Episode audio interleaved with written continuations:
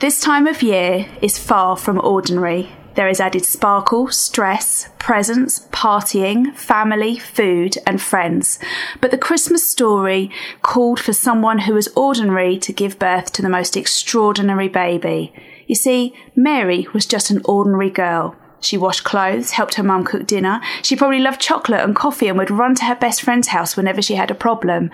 She may have even been a little boy crazy and daydreamed about the handsome Joseph. Once she was engaged, I'm sure she anticipated a simple yet perfect wedding for herself and her man. She had plans. She dreamed of the future and most likely looked forward to a quiet year or two with her husband before starting a family. Everything was perfect, and she couldn't wait to start her life with Joseph. She loved God and trusted him and honoured him above all else. Little did she know that God had a different plan for her life. This plan involved discomfort, and she found herself in the centre of terrible rumours and lies.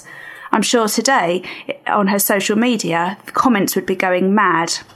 This plan involved fear, as she worried what on earth Joseph would think. It involved pride and joy in the form of a tiny, perfect baby, and heartache at the realisation that one day her precious son would die for you and I. You see, Mary was just an ordinary girl, but God gave her an extraordinary life.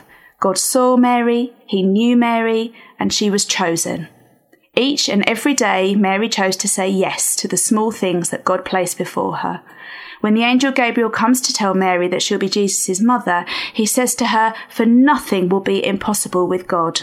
Wow, that actually means nothing is impossible. In this season of hustle and bustle, when life feels impossible, maybe, just maybe, you will ask God to reveal more of the extraordinary life he has in store for you. Amazing people of Ashford, you are so loved. You are seen, known and chosen to live extraordinary lives. Have a very happy Christmas. Thanks for listening to our podcast today, and we hope you enjoyed it. For more information, visit ashfordvineyard.org, or maybe drop into something if you're nearby. In the meantime, have a great week and know just how loved you are.